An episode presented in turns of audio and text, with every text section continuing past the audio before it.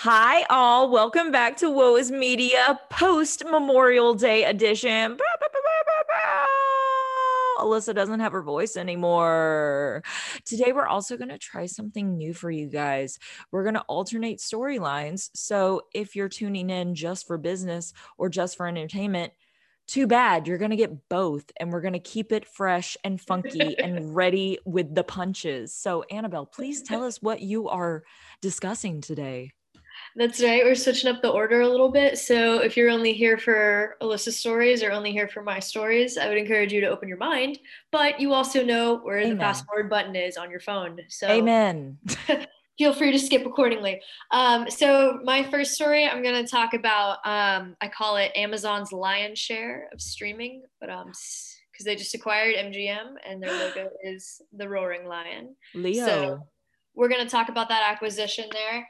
And then my second story is about ExxonMobil and how it was basically infiltrated by this small hedge fund that is very concerned with green energy. And um, Exxon is in for a shakeup. So that's what I'm going to talk about today. What about you? Wowie. So my first story is a little dark today. Um, Kevin Spacey has acquired his first film role post sexual misconduct allegations. Whoa, I would have thought he would have been totally blackballed. You would think that, yes, but we're going to get into it. Don't you worry. Um, and the second one, I wanted to end on a lighter note, and we're going to talk about a actor that is no longer with us is now being honored at his alma mater. Oh, cool. Okay. So it's fun. Happiness. Yes, that sounds a little bit more um, upbeat than Kevin Spacey. Yeah, who, screw him. yeah, he's kind of in that club with Armie Hammer. Yeah, absolutely. Uh, they they sit at the same table. Yeah, of uh, icky people. Yeah. So. Yeah. All right, we'll get started. I hope everybody had a good Memorial Day weekend, however you chose to celebrate. Um, hopefully, you were able to do something to honor our fallen people who have served this country. Um, we're very grateful for that. Alyssa and I have both had family members who have been in the services. We're very grateful for what they've done. Um, Truly. And we hope everyone else is as well. So we hope you guys had a good long weekend. Um, that's why we are recording on Tuesday because listen now we're busy. So true. Yes, we're back we at it today. All right, so Amazon's lion's share of streaming. So Amazon has acquired MGM Studios, the uh, film production company. They acquired them for a whopping $8.45 billion. B with a billion. Mm-hmm, B with a billion. um, it is the second biggest acquisition in Jeff Bezos's time at Amazon. So this is a pretty big one if it's number two. I keep forgetting he's still there. Dang. well, I think I believe it's the end of the year he's leaving. So he's still got, you know, about six more months left. Um, okay because I know he announced it kind of early, and everybody was like, "Jeff Bezos is leaving." he's like, "Ah, you thought there's still a lot I plan to do before." Really though. Um, but yeah, this is a pretty big plan for sure. Um, it's exciting because once again we're talking about the streaming wars here because Amazon Prime has Prime Video, which obviously has some original content, um, mostly TV shows, a couple of movies, but mostly TV shows, as well as some content from that is licensed from you know other brands like Survivor's on there from CBS, personal favorite. Um, a few other good shows are on there as well, um, but it's really lacking in movies. So this is a good acquisition for Amazon because MGM currently has over 4,000 movies and shows in its library, and Amazon now has access to that. Um, some of the major titles that Amazon now is able to put onto Prime Video are James Bond, that entire franchise mm-hmm. uh, the Rocky movies, Legally Blonde, and the hand excuse me, The Handmaid's Tale, which is finishing up season four, currently airing on Hulu. So I guess moving forward, if they keep making more Handmaid's Tale seasons, it'll get yanked from Hulu and put onto Prime Video. Um, so if you're a fan of that show, you might have to look out for that going forward, just to make sure you don't miss anything. That's um, really interesting too, because I, I don't know for certain, but is this one of the first times that they've taken like original content from one platform and moved it to another? Uh, certainly for TV shows, it looks like. I mean, MGM, I feel like, is mainly known for movies more so than TV. They still have a few shows kind of in their library, but Handmaids is definitely like the big blockbuster one. I yes. feel like that a lot of people like. So that's that's probably why this one has been like talked about a little bit more because it is probably one of the first like major shakeups. Um, so Amazon has 71 billion on their balance sheet in cash. Wow. What would you do if you had 71 billion in cash? I would not be sitting in this current apartment. Yeah, um, same here. I would be, I don't know, in a penthouse somewhere. I don't Yes. know. I would buy Uh, many more albums. yeah. So Amazon's got a whole lot of cash and they really don't have the content talent um, that really any of the other major major streaming platforms have. So they've been kind of lagging a little bit in the streaming wars. They've been one of the losers so far. Um, so if you have a lot of money and not a lot of skill, instead of just doing it yourself, you just pay someone else to do it for you. Or in this case, you buy another company to do it for you. Fair. So it looks like in this kind of acquisition, MGM will be kind of retaining all of their talent. There's not going to really be a lot of changes in terms of like the people because that's why Amazon acquired them was for the library, but also for their content production teams. Um, apparently, for this acquisition, Apple was also in the mix, which is interesting. I kind of thought that was an odd choice for Apple to buy, but it does make sense when you think about how they've also been trying to get into the streaming wars with Apple Plus or Apple TV Plus, I should say. Um, that one I feel like is really like even further behind Prime Video. If you were to do like a little chart of like a road race and where all the streaming platforms are, Yeah. Apple Plus, Apple TV Plus is like way at the starting line. I feel Yeah. like. They just really don't have a lot of stuff on their platform right now. Um, but they were also in the mix, and Jeff Bezos looked at Tim Cook and said, "Oh no, you don't." And he offered forty percent more money for MGM than Apple. did Wow.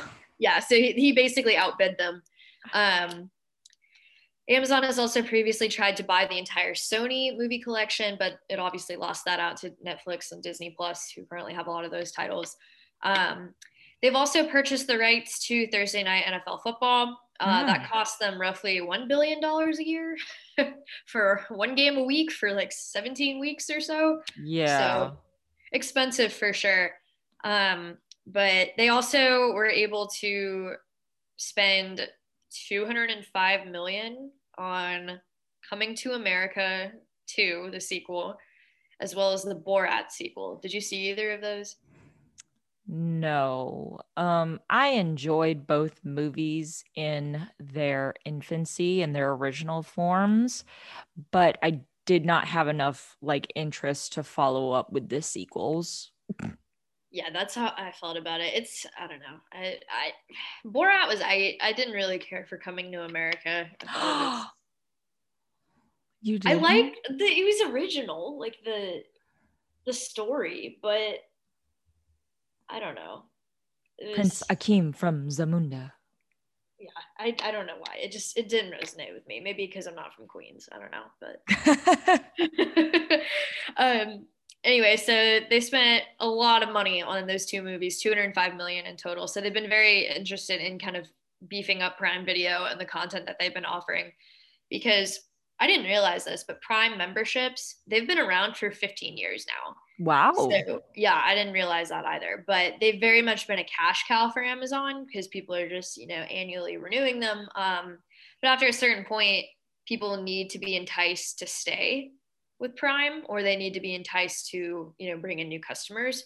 So Prime Video is kind of how they think they're going to do that. Um, so that's another reason why they decided to acquire MGM. They're just trying to, you know, seduce new subscribers and keep people on the hook, basically. Um, so Amazon claims that this is not about trying to beat Disney Plus or beat Netflix. Sure, Um, Jan. yeah, right. But it, I don't know. It does seem like they're just trying to further consolidate the streaming platforms because the competition has gotten so intense. So I'm not sure if I 100% buy that. Um, I mean, it, it'll definitely increase competition with existing leaders. It seems kind of like the big four going forward for streaming will be Netflix, whatever the name of the new Discovery HBO Max will be, uh, Prime Video, and then Disney slash Hulu. So Yeah. those will probably be the big four, as we said, Apple TV Plus, pedaling in the back, starting line. So we'll see if they kind of get into any more acquisitions there. Um, but we'll have to see what happens. Um, what I am confused about with this Tell me. is Amazon is pretty hated by a lot of Congress, especially the progressive representatives and senators in Congress.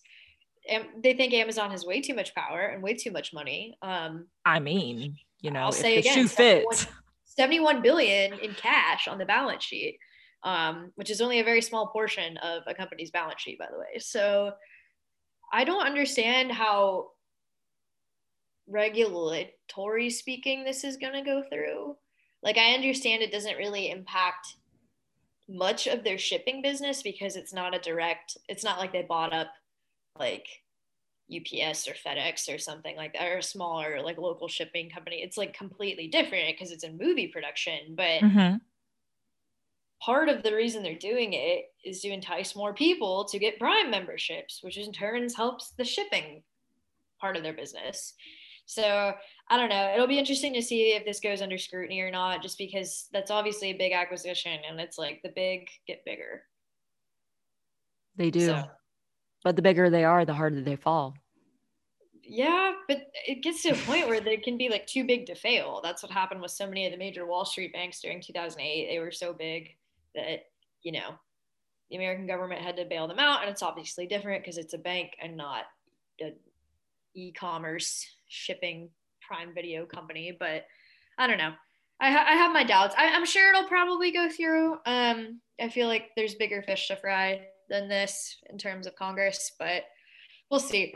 Um, it seems like the MGM team is going to stay on board, like I said, because they're obviously the ones with all the talent and the experience and the expertise for designing and creating movies and shows. It also seems like there's probably going to be a lot of spin-offs as you've kind of discussed in your entertainment stuff because if you have like so many iconic movies like Bond and Rocky, why recreate the wheel, you know? People will probably watch spin-off shows, which lame, but you know, that seems to be the party line in Hollywood is let's just spin off and reboot and expand and all that. So Absolutely. And I can't claim to be outside of that realm either because when HBO Max first launched, they had something about like a Grease TV show, and I was all about it. Still have yet to hear any more about that project. Still waiting. but yeah, not exempt. de- definitely a trend right now. Yeah. Um, but the movie selection on Prime was pretty thin unless you wanted to rent it. Like a lot of there was only so much that was actually included in Prime. And it was like, oh, three ninety nine, and you're like, why is Never this on here? mind. I don't wanna pay three ninety nine. I want to just watch it.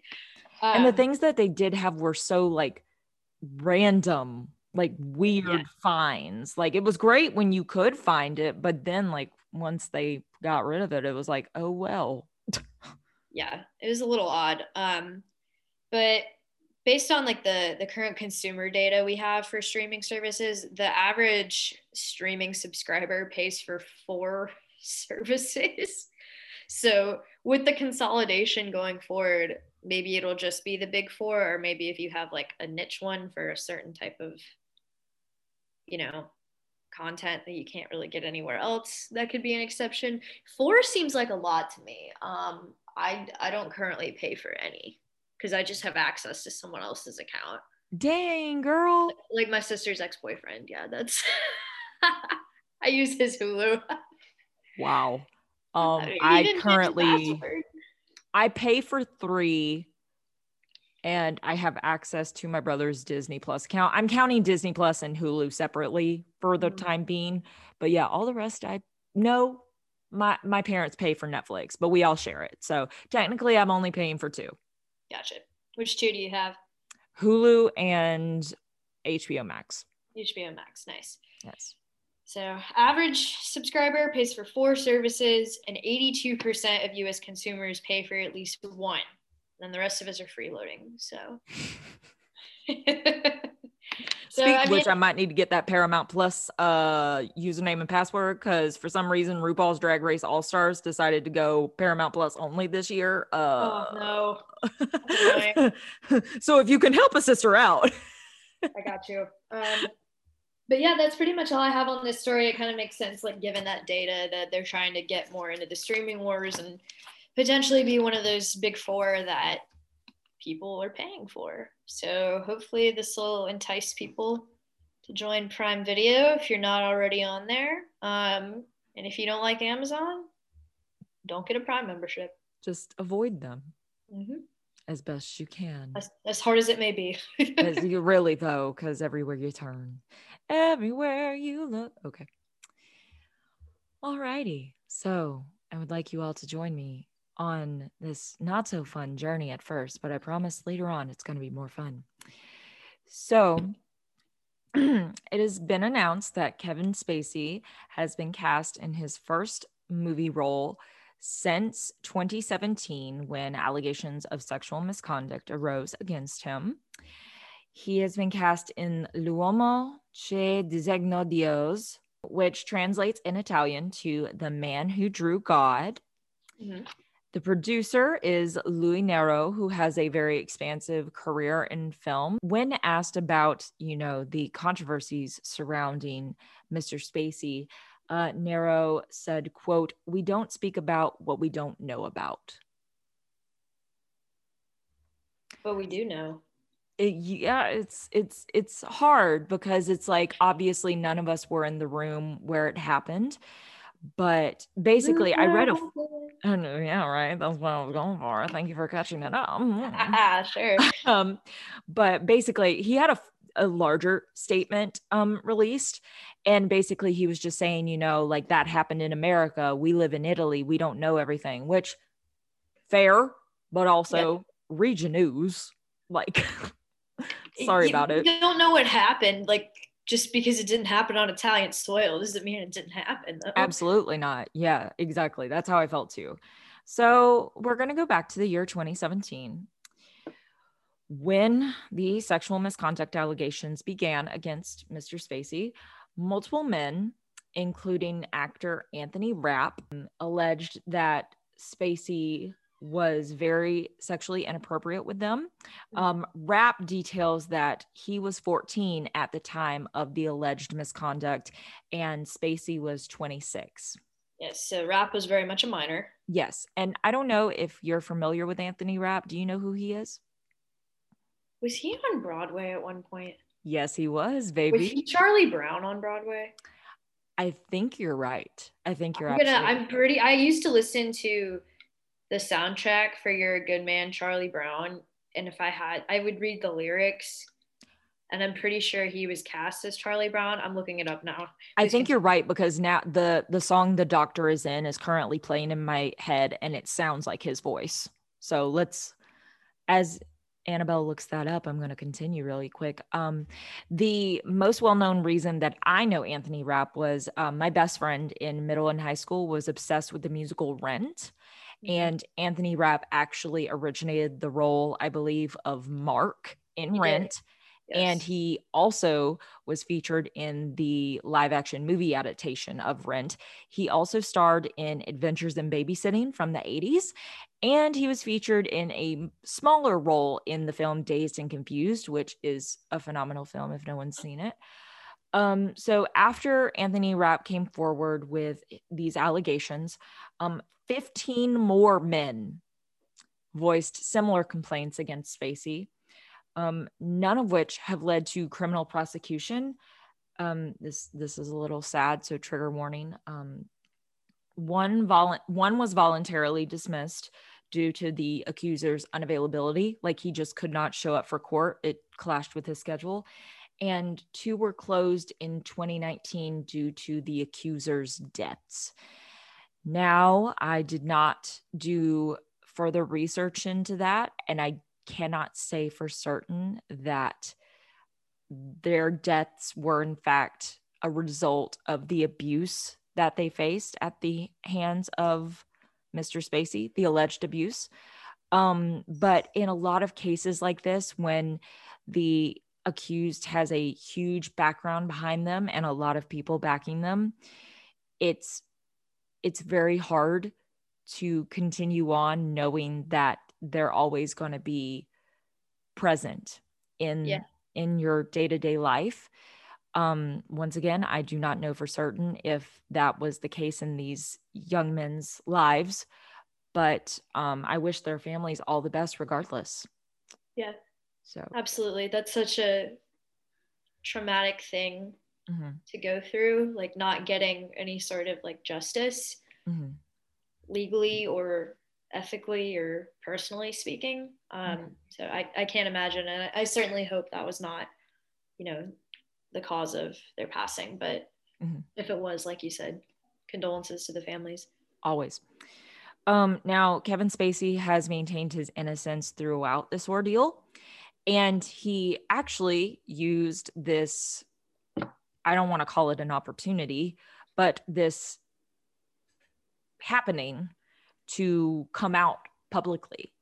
And I, for one, thought that was in such poor taste because once again, it's linking the idea that all homosexual men are predators. Right. And that is simply not the case. And there's a very specific difference between homosexuality and pedophilia. Those Yeah, are two absolutely. separate things. Yeah. They do not, they're not, they're not together. They're not um, correlated. no. No, not at all. I'm sorry this is so deep and dark, but now we're going to get into what this film is currently going to be about. So, the last film that Spacey was involved in uh, came out in 2018. It was The Billionaire Boys Club, which, aside from him being in it, it was not good and not well received. Um, but since it came out in 2018, it was filmed in 2017, most likely. So, the, the logistics of it all. So, The Man Who Drew God is based on the true story of a blind man that has the gift of drawing portraits by hearing people's voices. And it's set in 1950s Italy. Um, I believe this man with visual impairments works with the police to, you know, identify like suspects in crimes. And the producer and the director have dispelled rumors that this film is about pedophilia because there was an initial rumor going around about this film saying that Kevin Spacey would be playing a police officer who was trying to like break into a pedophilia ring, like break it up. And that's not true from what we've been told. He is playing a police officer. Um, and it seems to be that he is in a smaller role. Like he's not the main guy in this film. Okay. The lead role will be played by Franco Nero, no relation to the producer Louis Nero, and it is also directed by the lead actor. Cool. Okay. Yeah, um, filming has already begun in Turin, Italy, which is where Louis Nero is from. Uh, Spacey has not been seen on set yet, uh, and this is based on Wednesday because obviously we gathered these um, stories from last week, and now we're just reporting them to you now but so far he has yet to be seen on set. Um, Nero is hoping that editing will be complete by September of this year, which he is hoping for a tentative release date of October 5th, which is the day before my birthday. How dare you put it anywhere close to that? I'm offended. um, and also, a fun fact that I did not know about until I read this lovely um, Entertainment Weekly article Franco Nero, who is the guy that's starring in the movie, his wife is Vanessa Redgrave. Okay. Do you know who she is? Do enlighten me. Okay, so she is a fantastic actress. She has been in a number of amazing roles. She's British. Um, most well known, she she worked a lot with Tennessee Williams back in um, like the golden age of Hollywood and that era. She was she has done a lot of work in Shakespeare. She has appeared in um, the Tony award winning revival of Long Day's Journey into Night, Driving Miss Daisy. She was in Behind the Mask. Um, she is, I believe she's been nominated for six Academy Award nominations throughout her career. Mary Queen of Scots, The Bostonians, Camelot. That was where she met her husband. Murder on the Orient Express, the original one from 1974, not the Kenneth Branagh version. Mission Mhm. Impossible. She was in Atonement, The Butler. Uh, I'm pretty sure she was in Foxcatcher. I'm looking at her filmography right now. I've seen a few of these. Um, Driving Miss Daisy, I Mhm. feel like was one of the more iconic ones Yes. that she's got. So that's that's pretty cool that she was and so she's Guinevere in Camelot. hmm Like you said, Mary Queen of Scots. She was Mary Queen of Scots. Let's see. What else is she in here? she was in Foxcatcher. That's like the most recent movie that kind that would ring a bell to anyone watching or listening, not watching. Mission Um, Impossible, Mrs. Dalloway. hmm Very nice. Yeah, she's got quite quite a track record here. She's. awesome.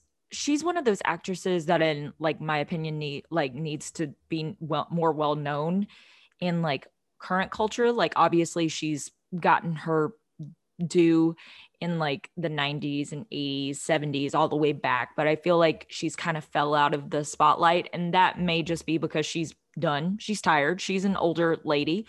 Um she's seasoned but she's fantastic and she's highly talented so we love I her have to wonder if maybe it's just because we're in the States and if she's British, maybe sometimes, depending on the movies that you're in, some British actors and actresses don't always like get the same recognition over here. Absolutely. Yes. That is, that may well be why we don't know as much about her. But anyways, sorry.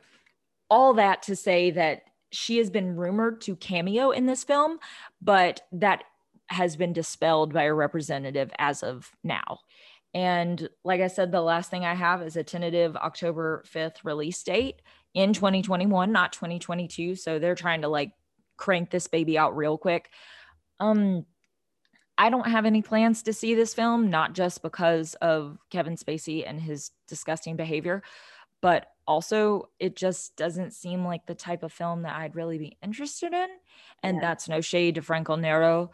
Um, I do wish he had a little bit better judge of character and, you know, read the news a little bit more before deciding who you're going to cast in your movies. Yeah, maybe he's trying to give him a chance at redemption.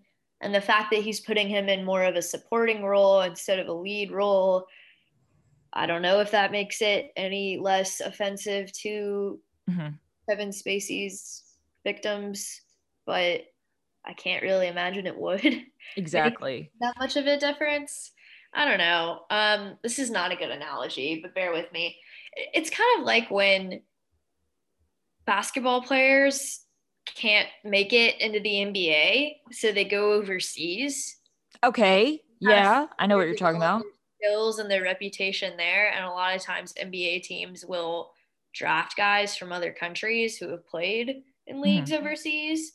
It's just kind of a way to get your confidence up and your skill level and get more reps under your belt because not everyone is ready for the NBA straight out of college. No.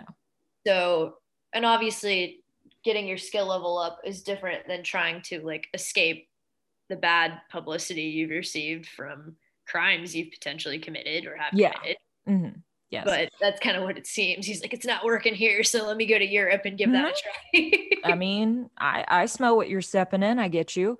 It it does suck. I promise I'm almost done with this story. It does suck because objectively speaking, despite him being a potentially terrible human being, he is talented. He's a good actor. Yeah. Like the amount of films that I can just name off the top of my head that he just acted his booty off in, like the usual suspects, American Beauty, Baby. Driver, uh, House of Cards, even. That's not a movie, but a wonderful television show that was marred by his existence.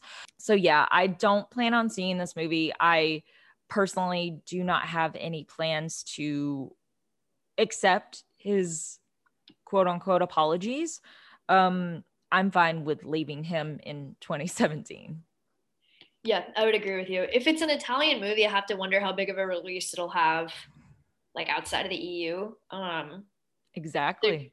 if there's much commercial success with it here, I would be kind of surprised just because it, like you said, it doesn't seem like something you'd be that interested in. But I feel like most American movie viewers would agree with you. I, I can't imagine that'd be super popular. Yep. So we'll we'll see. Um, yeah, I'm I'm kind of on the same train as you. I don't really need to see him stage a comeback. All right, is that all you got for us on Kevin Spacey? yes, ma'am. Alrighty. So my next story is called Exxon, the tribe has spoken. Jeff is- is that you? I had to do a survivor reference. But so basically, what happened so, ExxonMobil, one of the world's largest oil drilling companies, they have a board of directors who has just received public retribution for not being green or environmentally friendly enough. Water is wet. Yeah, right. And oil and gas companies not being environmentally friendly. Who would have thought? Um, but this all started because one activist investor decided to call out Exxon about a month ago and be like, look, Exxon, the world's heating up here. You have no change or you have no strategy for climate change. And you've just been further investing in oil and gas and you're not looking anything into more sustainable energy types like wind or water or solar, nothing like that. And they called them out. Um, and this activist investor is a little hedge fund that could called Engine Number One. Is it really called that?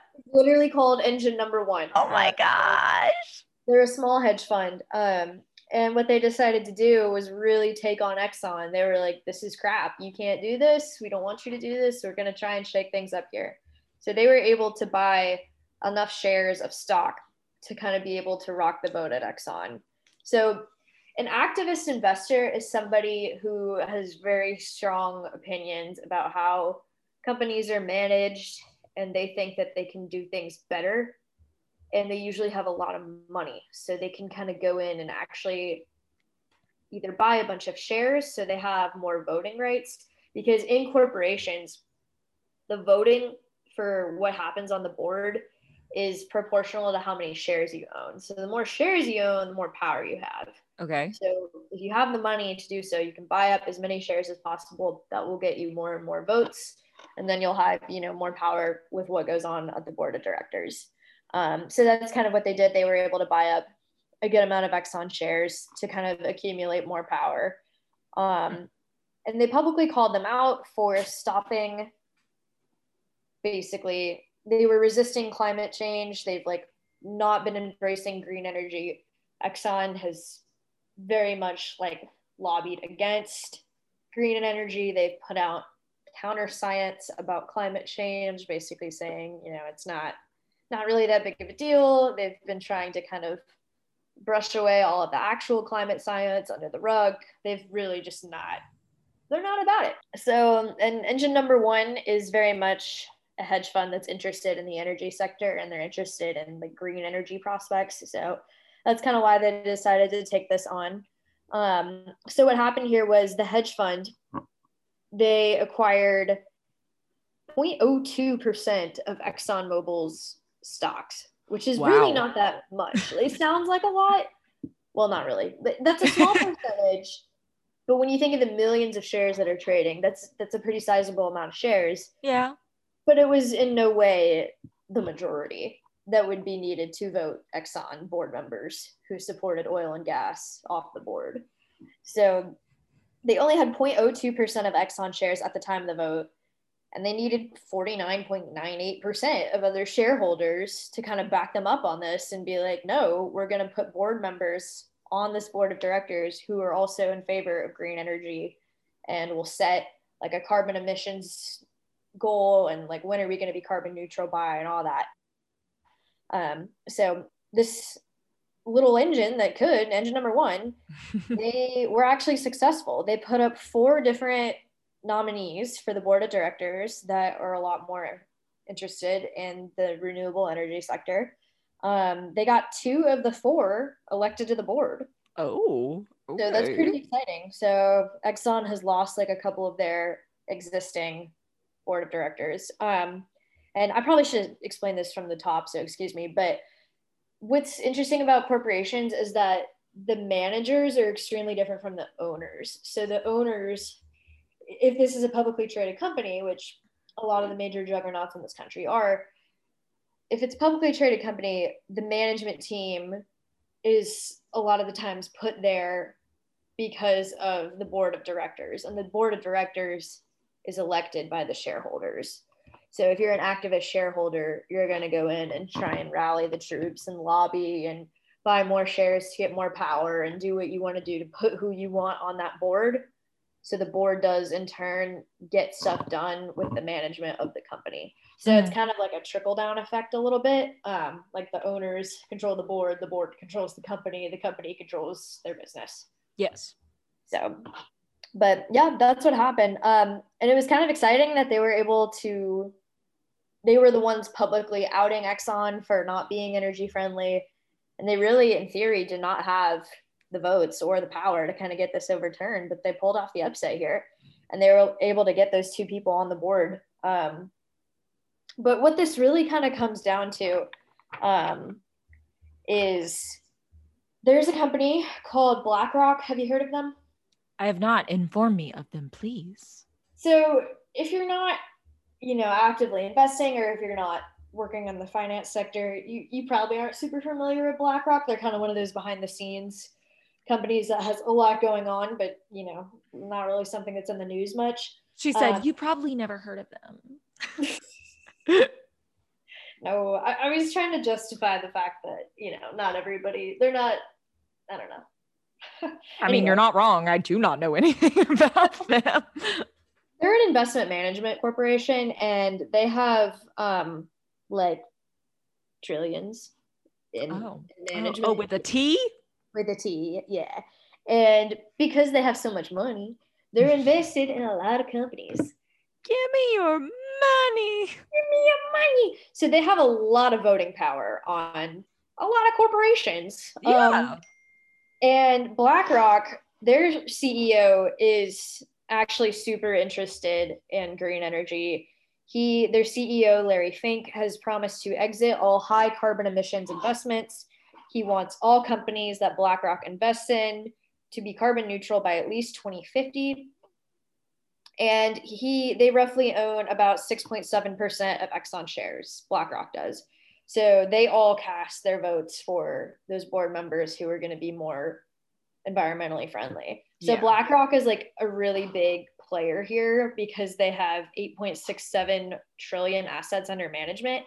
So if you have that much money, what you want will probably get done because you have so much power voting on these boards. What's kind of cool about this is like corporations, in a way, are kind of like the purest form of democracy because you can directly vote on who goes to the board.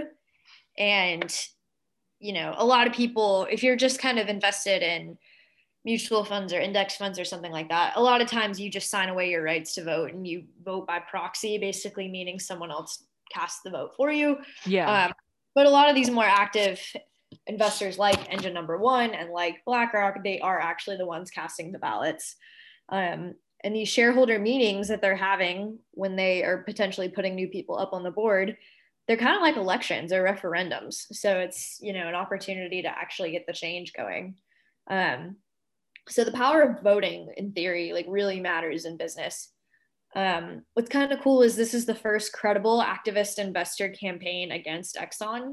It's mm-hmm. the first time anything's ever happened. It's really the first time a little guy has taken on the big guy and won. It's kind of a Ooh. business versus Goliath story. So it's those like newsies. Cool. Yeah. And uh, Exxon's kind of fallen recently and in the last few years. Like at one point, it was the biggest publicly traded company in the US.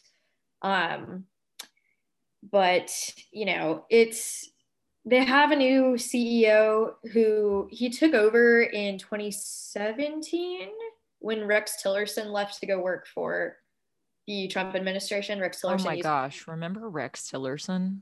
Yeah right. Um, he used to be the exxon ceo um, but a new dude named darren woods has taken over and he's got no interest in green energy um, he's been kind of a lifer at Exxon. He's worked there for decades of his career, and he's been a huge supporter and advocate for oil and gas. So he's kind of been like entrenched in that whole oil and gas traditional mentality. Okay. Um, but that's kind of why we have these activist investor campaigns because they want to shake things up. They want to get the entrenched people out of there. They want to basically say, like, just because you've always done it this way doesn't mean it's the right way. And a lot of these activist investors who are interested in green energy, I'm not trying to make them out to be saints because they're not just interested in saving the planet. They're interested yeah. in making money saving the planet. And they basically think that this is where the world is going. This is where all the profit is going to be going forward. It's smart business to invest in it now rather than later when it gets more expensive. And yeah they just think that's the best opportunity for their investors to make money with them. Mm-hmm. so it's not necessarily like these people are tree huggers. They're really just kind of betting on the decline in oil and gas. Um, short little background on engine number one. It was it's a very new hedge fund. It was conceived in 2020 by chris james um, and he's basically always wanted to take on exxon. This has been his goal pretty much from day one of founding his company. So we love a business that started in the hell year. Yeah i mean that was pretty brave i will say. Um, he uh, he had some chutzpah to do that but truly. it ended up working out for him since they got some other people on the board. Um, but like, what I think is cool about this is whether these people are actually tree huggers or whether or not they just want to make money off of green energy, it is ultimately more beneficial for the planet, which is a positive thing. Because um, I've said it before and I'll say it again, but we only get one planet unless we move to the moon. So heck yeah. Um, we didn't come here to make best buddies. We came here to be America's next top model. How did I know that was coming? Because I'm you and you are me.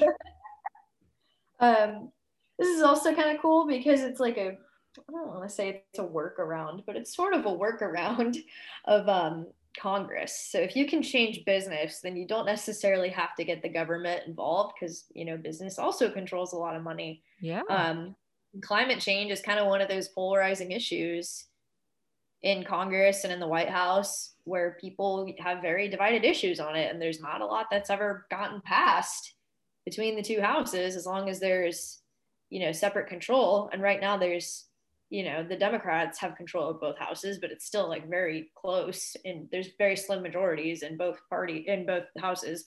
So it's kind of hard to get anything done legislatively speaking. So how do you go about that? Changing things still, then you go through business. So it's kind of cool um, that these activist campaigns can cause major shakeups and they're kind of an important way to guide the American economy um, and prioritize that parts of businesses can really like direct trends and where everybody and where the American economy needs to go. So yeah, um, that's pretty much all I have on this one. I think it's pretty cool. I'm always for green energy, um, and a, there there is a lot you can do as an individual consumer, obviously, to help reduce your carbon footprint. But we all know that the major guilty parties in America's carbon emissions are major corporations, a lot of them being oil and gas companies. So, ain't nothing wrong with this, in my opinion. Not at all. And like speaking from the oil and gas capital of the United States. Mm-hmm. I love this idea because so much of the Texas's economy is based around oil and gas. Like obviously ExxonMobil like got started here and my brother has worked with oil and gas before. So I can't I have not necessarily direct correlation, but I'm like kind of familiar with it. And my brother is very like pro climate change and like wants to make things happen, but at the same time, you know, a paycheck's a paycheck. Right. So yeah. It's it's very interesting and I'm glad that like there are people in these like higher up positions that are willing to talk about it and give it a chance cuz sometimes it does feel like everybody that's in charge thinks it's a myth created by the Chinese government or they just think it's someone else's problem down the road. Like they don't want to deal with it. They're Very that and walk away with their comp package. Very that, yes, ma'am. So, but you know, it's not tomorrow's problem; it's today's problem. And absolutely, you know, you got to attack it with alacrity. So we should have been listening to Greta Thunberg. I know it. I know it. All right, that's all I got on Exxon. The tribe has spoken. Their entrenched board members have been voted out, or at least two of them have. Is Jeff Probst now going to come out shirtless for us? Do you want me to bring him okay, uh inside joke. Annabelle owns like one of those candles that's meant to resemble a religious candle, but it's actually a shirtless Jeff Probst, and it's my favorite thing that she owns It's literally It's- the It's quite funny. it's the greatest object I've ever seen in my entire life. But no, I you don't have to go get him. Huh? He's um it says Saint Jeff and he he has a torch and he's like in a little towel. That's what he's got on the bottom. He's got nothing up top and he's like puffing his chest out and It's very hotty toddy. Like he- I might have to post a picture of him on um my Instagram for the I'll send you one for promotables. Say what? I'll send you one for your birthday. Oh, thank gosh. I'm so excited. Uh, speaking of which, uh, Miss Annabelle here celebrated her birthday on Saturday. So if you haven't already wished her a happy birthday, you better get on it, or else I'm going to come see you at your door with my Jeff Pro candle and say some things that aren't very Listen, will nice. scare them. No, you deserve happy birthday wishes. Don't scare the listeners. I can't help that I'm just passionate about my best friend and my wife. Okay. Sorry. I, well, I appreciate it, babe. Sorry about it. Okay. So this next story is much happier and lighthearted than uh, my previous one. On Wednesday, Howard University announced its plan to rename their newly revived College of Fine Arts after alumnus Chadwick I know, right? I don't think I knew he went there. Oh, don't worry, I'll get into it. I love uh, one of my favorite things um, when I'm listening to a story that involves like this person went to this school or this person was in this profession or stuff like that. I love looking up like other people that went to the college and whatnot. So we'll get into it at the very end of the story. So don't you worry. So Howard University actually just reestablished um, their College of Fine Arts as an independent entity in 1997, when he was a student, Chadwick Boseman led a protest against the university's decision to incorporate the College of Fine Arts into the larger College of Arts and Sciences. And this is all according to a Washington Post article that I read. Thank you so much for all of your wonderful reporting. We dig it. In 2018, Howard announced the reestablishment of the College of Fine Arts as its own thing. You know, they went and did the group activity for a second, and then they realized they were better as a solo piece and went off and did that damn thing. And we loved them for it. Um, this is actually the same year that Boseman returned as a commencement speaker at graduation. Very nice. And he did the little Wakanda pose, and it was amazing. And we, I love Chadwick Boseman. I cried the night that things happen. Um, after his tragic, unexpected death, 50,000 people signed an online petition to rename the College of Fine Arts after him because of obviously everything that he did in his like very short but very illustrious career. Right. Like I remember the first film that I went to see him in um it was 42 it was the story of Jackie Robinson. I saw that one. That was a good movie. such a fantastic film and it's very funny because in the beginning of his like mainstream hollywood career i always referred to him as the biopic guy because he was jackie robinson. He was james brown.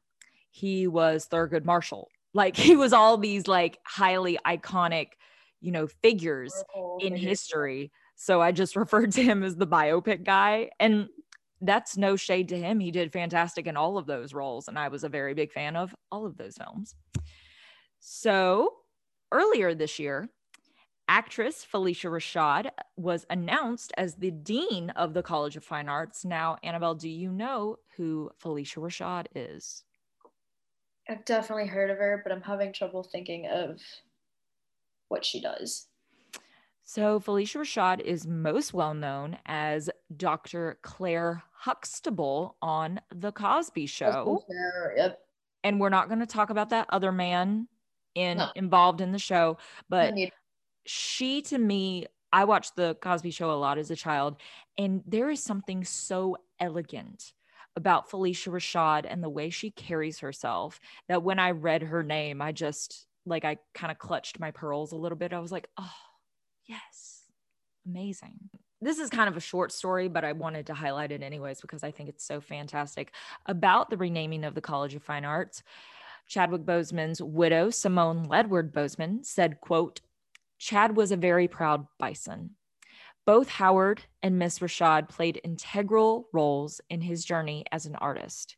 The reestablishment of the College of Fine Arts brings this part of his story full circle. And ensures that his legacy will continue to inspire young storytellers for years to come. Mm-hmm. And it went on in the article to say that while she was working at Howard initially, Phylicia Rashad did act as a mentor to Chadwick Boseman, which it's always so cool to me personally to think about, you know, these famous people interacting with each other like before they really become famous or in the middle of their journey. And it's just, I don't know, there's something about it that just puts a smile on my face and I really enjoy it. Yeah, no, I like the idea of that too. You never think about I don't know, famous people being mentored mm-hmm. because they're already famous and successful. Why do they need a mentor? But like everyone could benefit from that. And there's always going to be somebody with a little bit more experience than you. Um, and it's really cool that, you know, he was able to get his mentorship from a woman. Mm-hmm. You know, absolutely. That, that's not super common where you see a woman mentor and a man mentee. Um, yes. I, I mean, they're obviously both very very treasured actors with a good body of work and that's that's cool that they had a relationship like that yeah so okay so now we're going to get into notable Howard alumni. Obviously, a lot of you may know, but some of you may not. Howard is a historically Black college in Washington, D.C., and I've known about them as like a birthplace of excellence for a very long time because I'm known about like a lot of famous people that have come and gone through Howard, but I didn't know all of these people technically in just just thinking about them all in this one space at one point in time just like blows my mind mm-hmm. because I don't know, it just does. Like obviously UGA had like some some names, you know, every now and then, but like nothing to this level. Like no offense to UGA. We love you, go dogs. Okay. First of all, we have the Supreme Court Justice Thurgood Marshall, mm-hmm. as mentioned before. We have the current Vice President of the United States, Kamala Harris. Oh, yes. U.S. Representative Elijah Cummings, Pulitzer Prize winning novelist Toni Morrison. Mm-hmm. Song of Solomon. Hey, amen. Beloved man author and anthropologist Zora Neale Hurston, actress Taraji P. Henson, and last but not least, definitely not least, in my opinion, the most important, masked singer host Nick Cannon. we love Nick Cannon. I thought you would enjoy that. I do like that. That's funny. Obviously, his influence is overflowing, eh, but you know, some of these other people, this, is a big deal. But yeah, I just thought that was so cool to think about some of these people. Obviously, I don't have all of their, you know, graduation dates, but just to think about it, just these people interacting on a college campus and just not knowing how influential they're going to become in later years and just to just to think about a college being named after someone who passed away so tragically and so suddenly.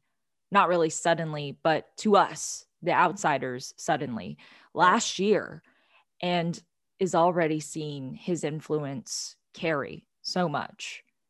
I think is just so cool because most of you know college buildings these days are named after individuals that have long since passed right and yes, he is not with us anymore, but it's so cool to be able to see it just not immediate, but so quickly.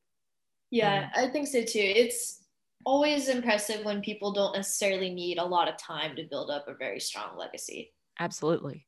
Um, and oops, sorry. I'm glad he's getting the credit he deserves. Yes.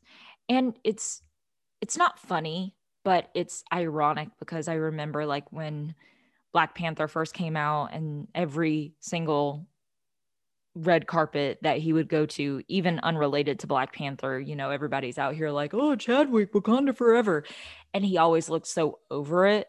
Like in the press photos, like his eyes were saggy and droopy, and he had no emotion behind it. He was like, "Yeah, Wakanda forever," and we we kind of mocked him at the time because we're like, man, this poor man is so over this gig. Like he is ready to sign the check and leave, not knowing that he was in the middle of one of the most painful and most hard battles of any lifetime.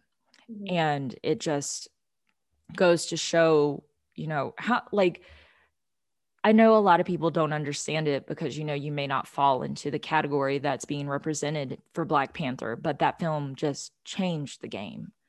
It did so much for so many people and it made you realize that representation matters so much. Yeah, especially major blockbuster films and, and Absolutely. Marvel films no less which have millions and millions of viewers. Yes and it just makes me really happy. So I just wanted to end on a happy note this week. Yeah, that was a good mix of stories. Thank you. I liked yours as well. Thank you. Thank you. Mm-hmm. So we will be back this weekend. Um, thank you for being patient with us for getting this up today with um, Memorial Day. We Lissa had some friends in town, and I had my birthday and was in no condition to record a podcast. so, um, but thank you guys for listening. Alyssa, you got anything else before we take it away? I'm really excited about Pride Month, guys. Today is the first day. And as a part of the celebration of Pride Month, I have a series that I'm going to incorporate into part of my stories for each week.